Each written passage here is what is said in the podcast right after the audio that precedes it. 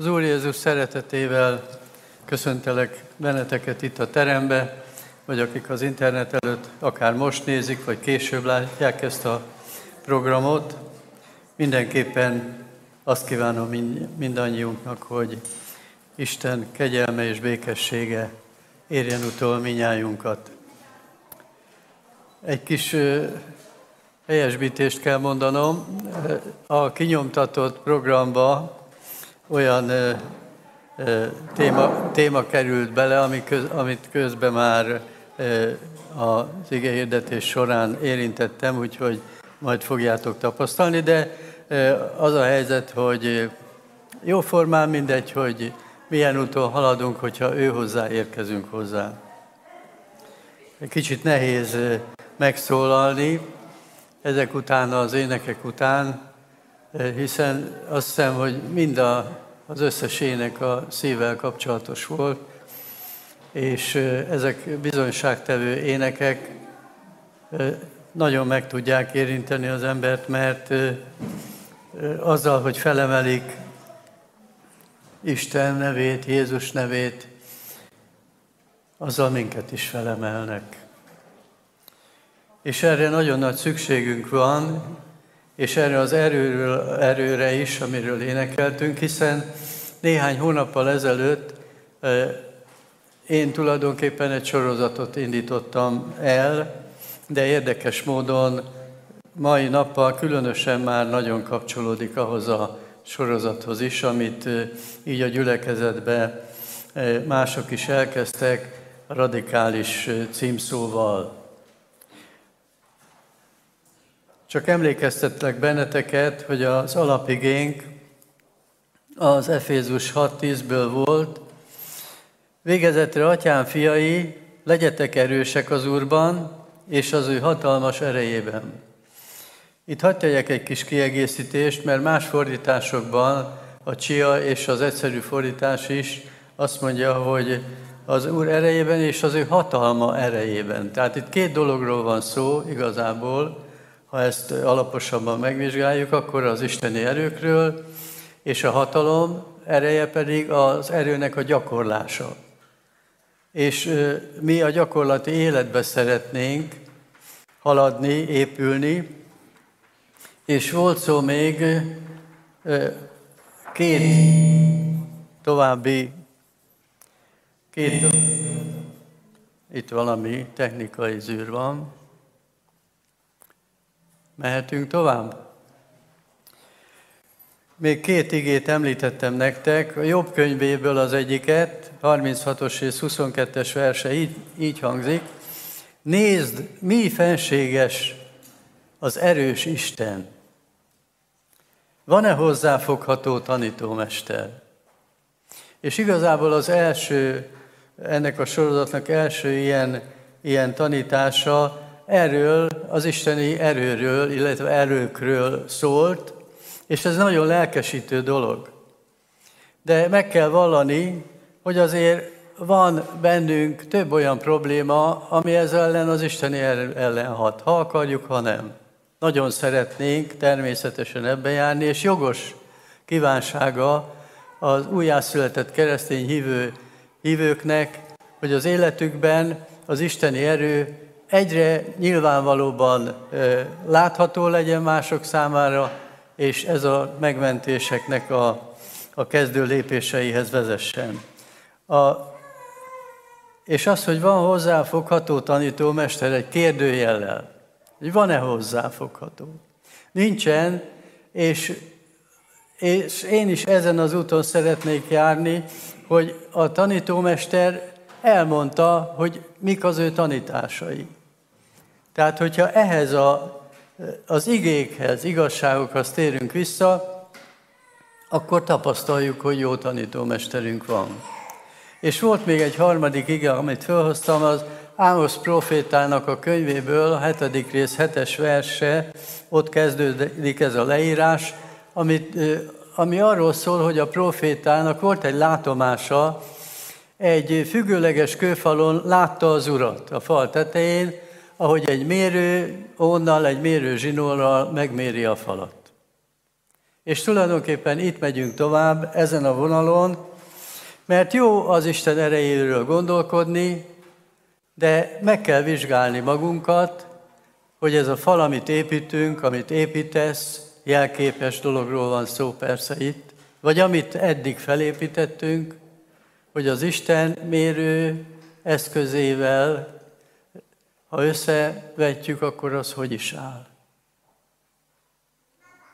Fontos ez a vizsgálat, mert hogyha meglátjuk azokat a hibákat, amik ez ellen a, ez ellen a hatalmas isteni lehetőség ellen dolgoznak, azokat kijavítjuk, mint tanítómester rávilágít ezekre, akkor semmi akadálya, hogy, hogy mint az első gyülekezetekben, Isten minden szándéka teljesüljön az életünkben. Tehát eddig foglalkoztunk, ahogy említettem, az isteni erőkről, és utána mindjárt elkezdtünk az akadályokkal foglalkozni. Mi is bennem, bennünk ennek az erőnek az akadálya. És az első ilyen alkalommal két, illetve három dologgal foglalkoztam.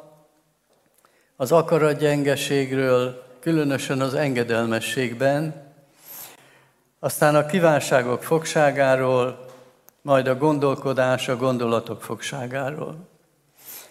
Nem, nem idézem fel a dolgokat, mert nagyon hosszúra nyúlna akkor, így is van sok mondani valója az Úrnak számunkra. Tovább mennék, és két témával, amik összefüggnek, szeretnék foglalkozni. Elő, első halásra talán nem tűnik úgy, hogy összefügg, de majd meglátjátok, tapasztalhatjátok, hogy ez bizony így van. Az első téma a megtévedés, a megtévedés. A másik téma, amivel bővebben szeretnék foglalkozni, az a, szell- a Szent Szellem méltatlan helyéről szól, azaz, hogy nincs a megfelelő helyen az életemben, az életünkben a Szent Szellem személye. Úgy is mondhatnám, hogy vele is, de nélküle is. Az István a király fejeződött így be, hogy veled, Uram, de nélküled. Van így az ember, hogy igyekszik megoldani minden problémát, és nem az Úrtól várja a megoldásokat, nem kérdezi meg, hogyan is oldja meg. Majd később, a következő alkalommal, ha az Úr is engedi és élünk, még két témával foglalkoznék. A, a Krisztus plusz, hogy kell-e valami Krisztuson felül az életemben, illetve meghalni vagy erőben élni címmel. Ezt, ezt szeretném ennek befejezéseképpen úgy karácsony előtti időben. Mi, miért is foglalkozunk mi ezekkel? Azért, mert Isten nagy munkát bízott az ő. Ez egy, ez egy igazán nagy felelősségteljes munka, hogy meghívott ő az ő munkájába. Arra a mezőre, ahol kinek-kinek a ajándéka szerint ad szolgálatot. És ez egy, ez egy kimondhatatlanul nagy tisztesség és tisztelet az ember felé. Hogy bevont az ő országának építésébe, vagy ahogy szoktuk ma mondani, hogy királyságának az építésére ezen a földön. Kinek-kinek hite ajándéka szerint. Ez egy nagyon érdekes dolog, hogy mi minden segítséget ad. Nem olyan régen ez eszembe jutott a Luther Mártonról, talán tudjátok, nem is nem, nem ez a fontos, hogy így ismerjük, de ugye ő sokáig volt szerzetes. Amikor megtért, akkor megházasodott. És ezt mondta, mióta házasságban élek, sokkal több belső hibámat ismertem meg, mint a szerzetesek közti konfliktusokban. Úgyhogy nagyon boldog lehetsz, és nyugodtan kérd az Urat, hogy adjon társat, mert óriási lehetőség van benne, hogy magunkat megismerjük rajta keresztül is. Ez a mai is egy ilyen alkalom, ez az a mérés, amit Isten elvégez mi bennünk. Ugyanis Jézus Krisztussal, illetve a közösségben házastársi, illetve pontosabban mennyasszonyi közösségbe vagyunk az Úrral. A gyülekezet Isten mennyasszonya, Jézus Krisztus mennyasszonya. És mint ilyen, ha ilyen viszonyba kerülünk, akkor ne csodálkozzunk, hogy sok minden sötét titkunkra fény derül. Hogy, hogy, de nem ez a lényeg, hogy fény derül rá, hanem a fő dolog az, hogy van, hogy van kiút, van szabadulás, van megtisztulás, és van jövő. Tehát, drága testvérek, akkor az első ilyen téma, amit rövidebben szeretnék elrendezni, remélem sikerül, a megtévedés vagy megtévesztés befogadása, amiről Pálapostól is beszél mindjárt a e, Galata levélbe a harmadik rész, negyedik verse. Ott olvassuk, hogy kicsoda igézet meg titeket, kérdezi Pálapostól. Na most ter- természetesen ezt ezt kapásból visszautasítjuk, hát mi, mi még, hogy igézet alá kerültünk, de egy kicsit azért nézzük csak meg ezt. Egyik szinte elfogadott elhajlás az manapság, hogy Isten nem büntet, nem haragszik. Minden haragját Jézus Krisztus elhordozta, győzött a bűn fölött. Ő ma már a szerető atya, pár hete volt erről már szó, Igaz, lesz majd ítélet, de az a végső ítélet lesz. Mindent megbocsátott, a múlt, jelen és jövő bűneit is, csak higgy Jézus Krisztusban.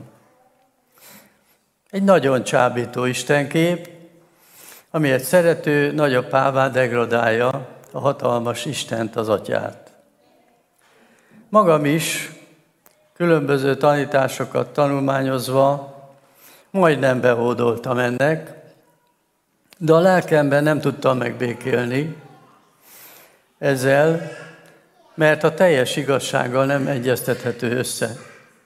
Ez egy kényelmes megoldás, tulajdonképpen jó statisztikát lehet vele elérni, szinte áthat mindent manapság, mert van benne igazság, de nem a teljes igazság. Bűnökről egyáltalán nem esik szó, hiszen Jézus győzött, és bizonyságtételekben is sokszor a bukásról szólva a gonoszt dicsőítjük, jó lehet nem ez a cél. Ezt én rózsaszín evangéliumnak nevezem, ami az ördög találmánya, mert eltakarja az ítélet és a harag közti különbséget. Jézus és Isten haragjáról az új szövetségből, új szövetségben több ige szól, és szeretnélek benneteket ezen keresztül megérinteni ezzel. Szeretném, ha Isten lelke megérinteni a szívünket a helyes útra és gondolkodásra. Az Ószövetségről nem is beszélve, csak egy Ószövetségi igét említek, Dávid mondja ezt a hetedik Zsoltár 12-es versébe Istenről, hogy minden, ő az, aki minden nap haragszik.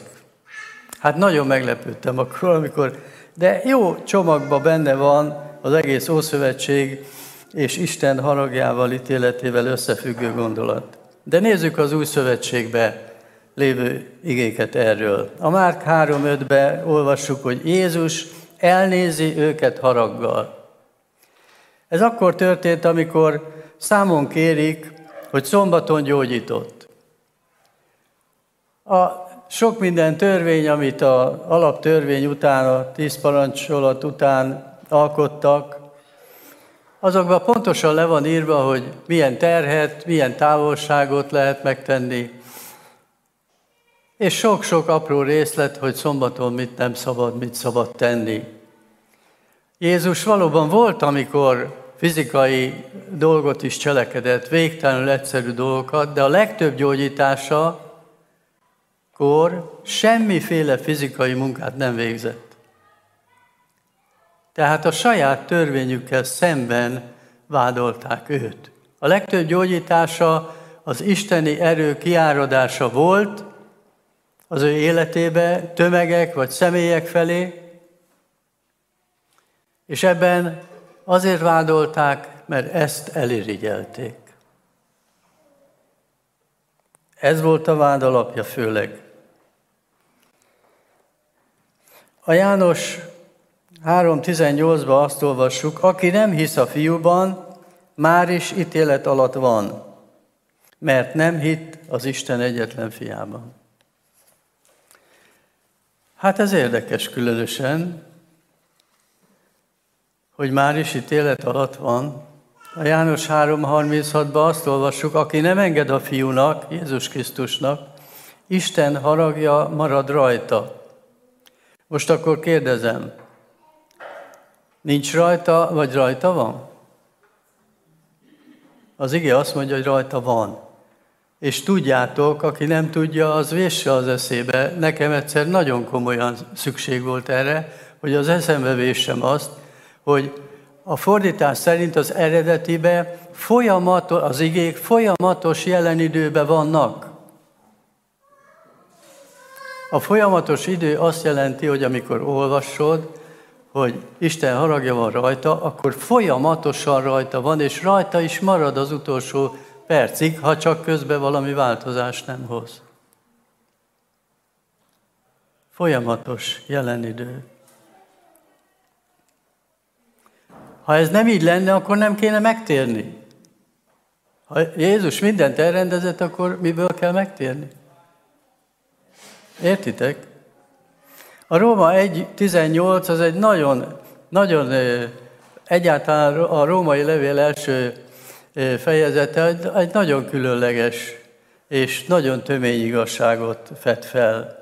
Itt most csak egy dologra szeretnék így fókuszálni, mert nyilván van az Isten haragja, 18-as versbe olvassuk. Nyilván van az Isten haragja. Itt a különböző életvitelekről van szó, bűnös dolgokról, 24-es verstől pedig olvassuk, hogy adta őket az Isten szívük kívánságaiban tisztátalanságra. Aztán a 26-os többi vers a tisztátalan indulatokra, a méltatlan gondolkodásra. Végül a 32-es versben pedig azt mondja, méltók a halára. Hát ez aztán kemény dolog. Hova tesszük? Megtérés mindig van. De az idő pillanatában ez folyamat, folyamatos. Tehát az ő ítélete nem azonnali ő mindenkivel foglalkozik, de jön egy, jön egy pillanat, jön egy vonal, egy határvonal, ahol nem ítél, hanem haragszik. Ezek az égek erről szólnak. Mint ahogy egy apa, aki hiába próbál meg mindent lázadó fiával vagy lányával, de jön egy pont, hogy elengedi a maga útján. Szülők, akik már ebbe úgy benne vannak, Tudják, hogy miről beszélek. Mint a tékozló fiú esete, pár hete volt erről szó. És így kikerül az élete az isteni védelem alól. Ezt nem szeretjük tanítani. Pedig a világon állítólag a Lukács 15-ben a tékozló fiú esete a leggyakrabban előhozott ige szakasz. De van ennek persze egy másik mélyebb tanítása is, amikor azt olvassuk, hogy magába száll. Erről már volt szó, és azt mondja, védkeztem, nem vagyok méltó, nem vagyok méltó, hagyd legyek egy a béreseit közül. Micsoda különbség? Micsoda különbség, amikor azt mondja a fiú, hogy add ki a vagyont, és utána ez a, ez a másik oldal, hogy nem vagyok méltó, hogy lehessek egy a béreseit közül. A fiúból a béres állapot is megfelelne, csak ott lehessek melletted. Ez a megtérésnek a lényege, az első lépése. És Isten aztán tovább vezeti, vezet minden lelket. Magába száll. Tehát van jó és van rossz szomorúság. Az Isten szerintiből megtérés születik, a világ szerintiből pedig halál. A szellemi valóság sokszor a fizikai dolgok megértésén múlik. Ezt el, elismétlem. A szellemi valóság sokszor a fizikai dolgok megértésén múlik. Erről volt tehát itt szó. A Róma egyes részben az ellenkezőjéről olvasunk. De mondok egy egyszerű példát, ami, ami úgy meglepett az idén. Hát, mint így idősödő ember, nem, nem sokat járok már ö, strandra, meg ilyen helyekre, unokákkal természetesen igen. Ma divatos dolog az, hogy a strandról ez a forró nadrág kikerült az utcára. Sőt, nem egy helyen a gyülekezetbe is. Nem oda való, strandra való, ott megszokja, megszokja az ember, meg átnéz a dolgok fölött. Ez tulajdonképpen egy csapda, csapdába ejtésnek az eszköze. És egy idő kell csak hozzá, és minden, mindenütt el van ez fogadva. A probléma az, és ez a lényeg, hogy visszahat. Visszahat, ha akarod, ha nem. Visszahat rád, és hat a többiekre. Ez az, amit nem akarunk. Majd erre, ennek a lényegére a bűnnel kapcsolatban vissza fogok térni. Tehát, van tehát ma is Istennek haragja, és hogyha így nézed a történéseket, akkor sok mindent meg lehet érteni. Mert a sarokkövet, ha félredobják, kikeret, kikerülhetetlenül elesnek benne. Én ezt egyszer úgy határoztam meg, és úgy tetszik ez a dolog, Izraellel kapcsolatos hírekbe volt ez, hogy micsoda különleges eszköz ez a vaskupola, ami megvédi a légitámadásoktól a várost. És ez úgy nagyon, nagyon jó, jó volt belül, hogy ha Isten védelme alatt vagy, olyan, mint ez a vaskupola.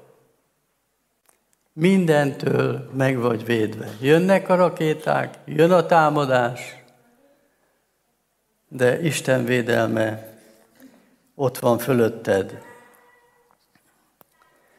Tehát vagy a vaskupola védelmél alatt vagy, vagy ha kijövünk alóla, akkor a harag alatt.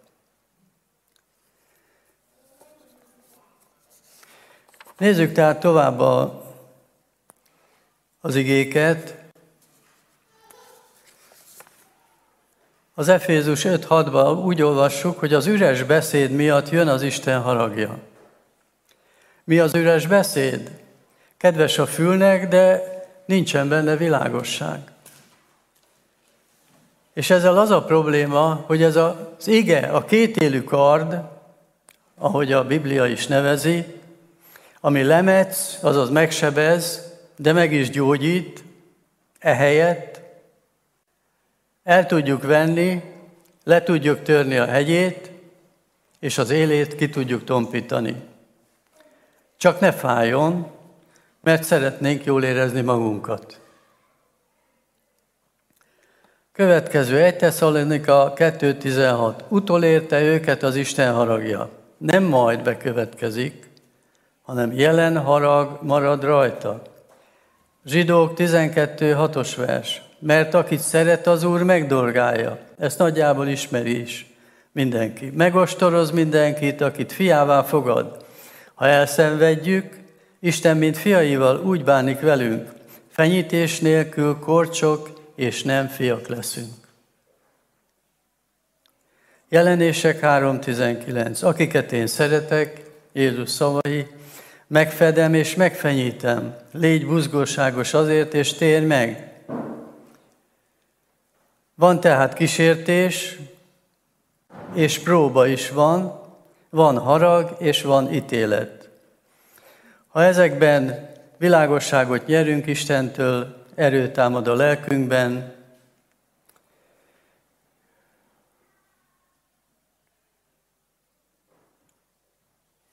és megtérés. És most áttérnék a következő témára, ami elsőre talán nem tűnik úgy, hogy összefügg ezzel, de majd meg fogjátok látni, hogy az, aki emögött munkálkodik, akinek kezébe van ennek a lehetősége, hogy minden embert Isten szavával megérítsen, és annak ereje kihasson és változást hozzon az életébe, ő maga a Szent Szellem személye. És ahogy mondtam, lehet lekicsinyíteni őt, és nem méltó helyen tudni, és azért, azért a probléma ez, ezzel az, hogy nem tud meggyőzni. Ha nincs a helyén az életünkben ő, a Szent Szellem, nem tud meggyőzni. Jézus így mondta, hogy ő az, aki eljön, aki meg fog győzni. Ki győz meg téged? És miről?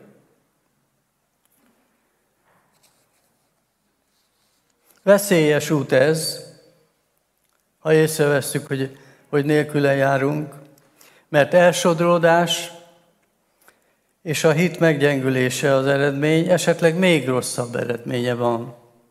És most itt egy kis kitérőt teszek ezzel kapcsolatban a hitről, és természetesen ez egy nagyon nagy téma, úgyhogy nem is tudom és nem is akarom kimeríteni most, de a befejező részben, a következőkben szeretnék ezzel bővebben is foglalkozni. Tehát a Szent Szellem meggyőz. És itt az egyszerű fordítást, illetve a diált fordítást is előveszem, csak azért, hogy ezek a fordítások is mennyire megerősítik egymást. Azt mondja, hogy megfedi a világot, az egyszerű fordításban így olvassuk, bűn, igazság és ítélet tekintetében. Ezek Jézus szavai. És aztán utána el is magyarázza.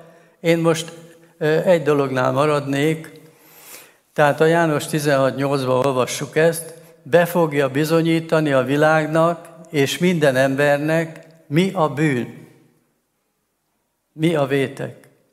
Ha nem hisznek bennem, vétkeznek. Ezt mondja a revidiált fordítás, mikor eljön, leleplezi, mi a bűn. A bűn az, hogy nem hisznek én bennem. Egy csomagban, egy, hogy úgy mondjam, egy magban összesűríti Jézus az egész bűn problémát. Jó lehet, ha a teológiai alapvetés megnézed, vagy találkozik valaki ilyen könyvvel, elolvassa, hát bizony jól ki van terjesztve ez a kérdés, de Jézus így leegyszerűsíti mindannyi, mindannyiunk számára. Ilyen egyszerű. Ez a bűn. Nem hisznek bennem. És ettől kezdve aztán azt hiszük, hogy hát tényleg ennyire egyszerű a bűn, de majd meglátjátok, hogy, hogy mennyire fontos ezzel kapcsolatban a Szent Szellemnek a személye. Hitünk tehát kulcskérdés. Ez is folyamatos jelen időben van. Azaz végig szikla szilárd hitre van szükségünk. Végig. És a hit mindezzel együtt szabad akarati kérdés is. A kísértőt Isten nem gonosznak teremtette. A szabad akarata útján jutott oda, hogy gonoszság találtatott benne, így olvassuk Ezékiel 28.15-ben. Már nem Istenben, hanem magában hitt. És a hitetlenségével meglopta az ember hitét is Istenben. Itt van tehát, ahogy az első ember megkapta, amit Isten mondott, hogy hogy éljen ott abba a paradicsomi állapotban. És tudott hatni a hitetlen lelkületével a gonosz, hogy nem Istennek hitt az ember. Milyen egyszerű, milyen egyszerűen ki tudta mozdítani az embert a hitetlenség. Rendkívüli jelentősége van a hitnek, és a folyamatosan végig, nagyon tetszett az egyik énekbe, volt egy fogalom, ami, ami úgy megragadott, nem is tudom, hogy nem az volt, hogy szilárd, hanem hogy hogyan volt, azt hiszem a második énekben. A szívem milyen? Rendíthetetlen, ugye? Hogy nem rendül meg. Legyél rendíthetetlen Jézus Krisztusba vetett hitedbe. Egészen végig. Mindegy, mi történik veled, velem, vagy a környezettel. Persze könnyű ezt kimondani, de gondolj, gondolj erre, amikor baj van, amikor érzed, hogy instabilá válik a helyzet. Nem, a hitem rendíthetetlen benne. Sziklaszilárd. Így legyen. Mert ez a kísértőnek a fegyvere. Meglopta az embert, a hitét. Itt van tehát a bűnnek a gyökere. És innen fakad, ebből a gyökérből, vagy lehet magnak is nevezni, fakadnak a rossz gyümölcsök, a bűnök, a vétkek. Innen. Innen, hogy nem Istenbe hiszek, nem Jézus Krisztusba hiszek. És akkor jön sorba a rossz gyümölcs. E fele győzött, és kellett elsősorban Jézusnak győzni, ő maga is, hát erről majd szeretnék bővebben beszélni, hogy aztán a keresztre felvigye a testében a világ és minden, mindnyájunknak a, a sok, ennek a hitetlenségnek a sok gyümölcsét, a bűnöket, betegségeket, megkötözöttségeket, rabságokat. Mindaddig a harag fiai voltunk, mondja Pálapostól, Efézus 2-3-ba olvassuk. A harag fiai. Ugye úgy olvassuk, hogy, hogy az ördög azért jött, jött, hogy lopjon, öljön, pusztítson. Ezek a tevékenységei. De a funkciója, hát ezt is a teológia tartalmazza, de nem szeretnék erbe az irányba elmenni, de ezt tudjuk, hogy ő a vádló, a kísértő és e világnak a fejedelme. És ezt Jézus se e, mondta máshogy. Ő maga is kijelentette, hogy jön e világ fejedelme. Ezek az ő funkciói.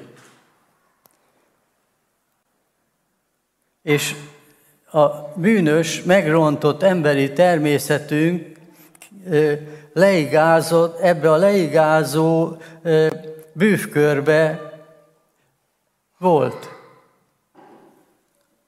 Jézus áttörte a sátánnak a hatalmát. A legerősebb bástyáját, a hitetlenségnek a falát. Kijelentette ugyanis az atyát ezen a földön. Átszakította a hitetlenséget. A testén át bejáratot adott ő hozzá az örökkévalóhoz. Azt hiszem, hogy mindjárt a halleluját mondhatunk. Mert addig ez nem volt lehetséges. Egy leleplezett, korlátozott, hatalmú, de ellenséggel van dolgunk. A bűn, mint céltévesztés, az a helyzet, hogy nagyon szeretjük, meg szereti mindenki ezt használni, mert valóban ezt is jelenti.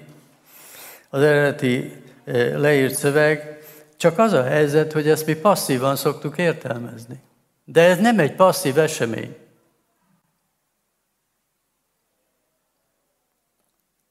Szeretnénk annak látni, vagy láttatni. De tudjátok, hogy mi van az, eltéve, az a céltévesztett nyilvesszővel? Sokan vagyunk ezen a világon. A céltábla mellett sokan állnak. Tele van a világ emberekkel. A céltévesztett nyilvessző eltalál másokat. Nem úgy van ez csak, hogy a bűn az egy céltévesztés. Halleluja. Nem csak ez van. Erről nem szoktunk beszélni, de szeretnék majd erről később bővebben. Isten azonban erős védelmet adott nekünk, őt, a Szent Szellemet. Ő a drága, különleges, természet fölötti személy. Isten üzterbe, mint egy csodálatos, pontos mérnöki munka, ennek fázisai vannak. Így lett állandó tartózkodási helye is a Szentléleknek, itt a Földön pünköstől kezdve. Az egész isteni terv készen van, a megvalósulása pedig a szemünk előtt zajlik. Egészen a végkifejletig. És ebben a tervben meghatározó szerepe és jelentősége van a Szentlélek személyének és az engedelmes embereknek. Az egész emberiségre nézve. Hogy maradunk gőgösek, büszkék a semmire, és elkárhozunk, vagy meg tud győzni ő, a Szentlélek, az üdvösség, az örök élet felől, és ez a miénk lesz Jézus Krisztusért. Állandó tartózkodási helye az emberi szívben, vagy csak albérlő, ideiglenes lakó.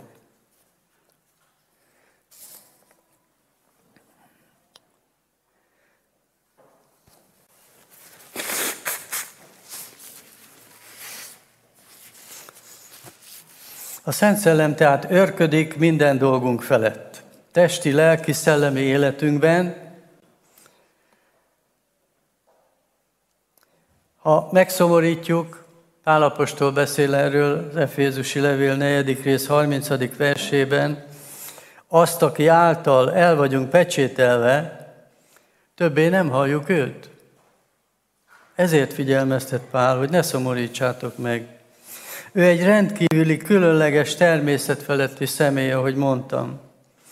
Egyik fordítás sem talál erre jobb szót, megnéztem minden elérhető fordítást, mint a szomorúság.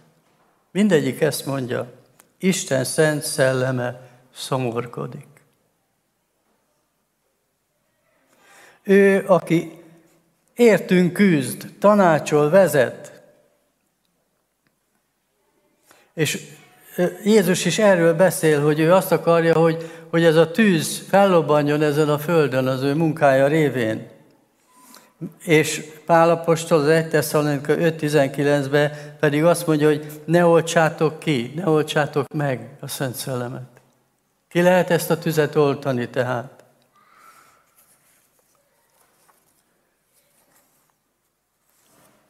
Ugyanis a Szent Szellem temploma lettél, ha újjászülettél.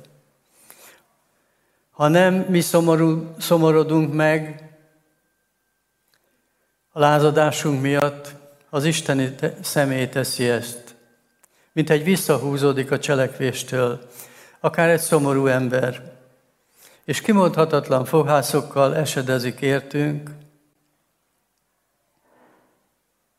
a szabadulásunkért, hogy boldogan adjunk neki helyet. Ugyanis mi fordultunk el, mi jöttünk ki a védelem alól a világosságból.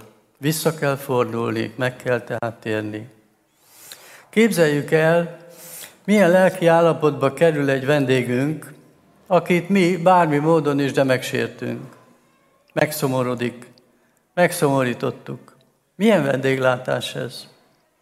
Veszi a holmiát és elmegy. Manapság az Isten előtti szomorúságról, szomorúságunkról nem is beszélünk.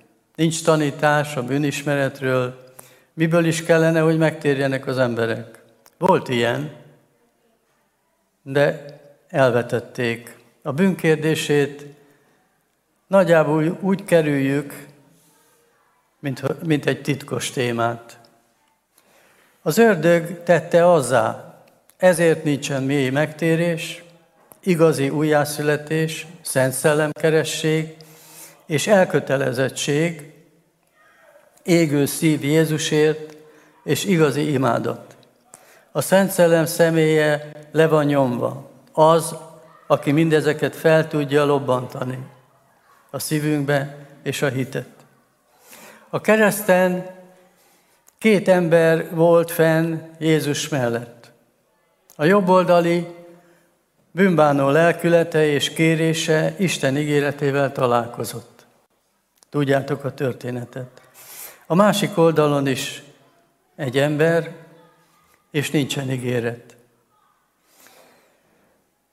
Különben nem, nem azok a dolgok lesznek fontosak az életünkbe, amiért, amikért Jézus Krisztus meghalt. Az elveszettek, a bűn és az azzal való szakítás. Menj el, és többé ne védkezzél. A megtisztulás, betöltekezés, imádat, szolgálat és az evangélium hirdetése.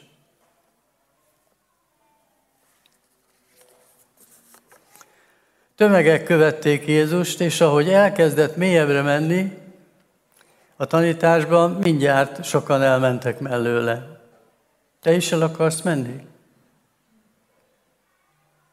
Ha úgy érezzük, hogy nincs hova mennünk, akkor jó helyen vagyunk. A Szent Szellem által elpecsételve, ő az, aki záloga a megváltásunknak, és a jelen világban a mennyei erőjé. A kegyelem egyoldalú tanítása által a buzgóság lankad.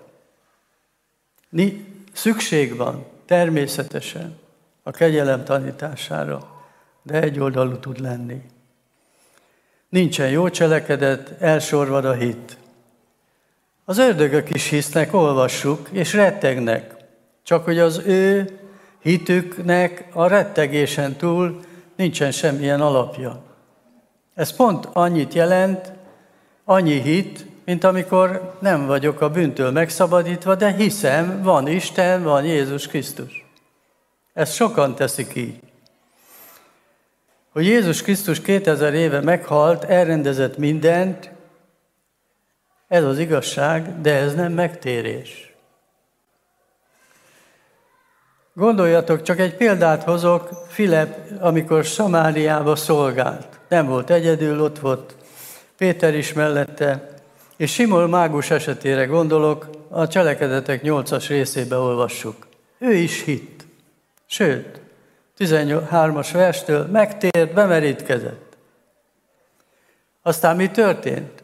Amikor látta, hogy a tanítványok kézáltétel által a Szentlélek fellobban a szívekbe, nyelveken szólnak, profétálnak, akkor elirigyelte ezt, és pénzt ajánlott föl, hogy adjátok nekem ezt a hatalmat. Ha én ráteszem valakire a kezemet, akkor tudja, tudja osztani a Szent Szellemet. Mit mond erre Péter neki?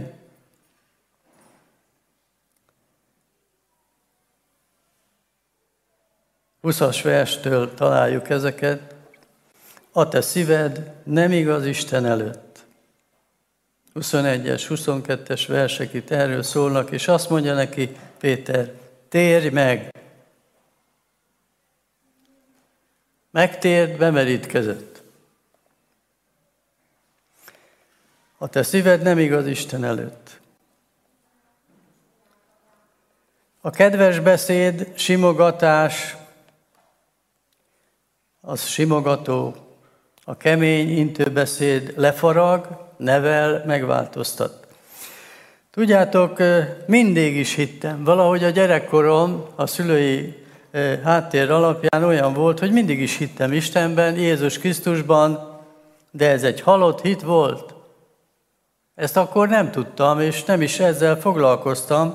Amikor megtértem, akkor értettem meg, hogy hol vagyok. Akkor életre kelt a hitem, és kapcsolatba kerültem Istennel, Jézus Krisztussal és a Szent Szellemmel. Tehát az isteni erő rehabilitációja az, ha az ige erejét visszaadjuk. Azaz nem vesszük el pontosabban. A kard élét, hegyét nem csorbítjuk, nem tompítjuk ki. Ha szíven talál Isten szava, abból gyógyulás és erő származik. Ez a Szent Szellem egyik legértékesebb munkája az életünkben, hogy meggyőz. Legyen áldott napotok. Amen.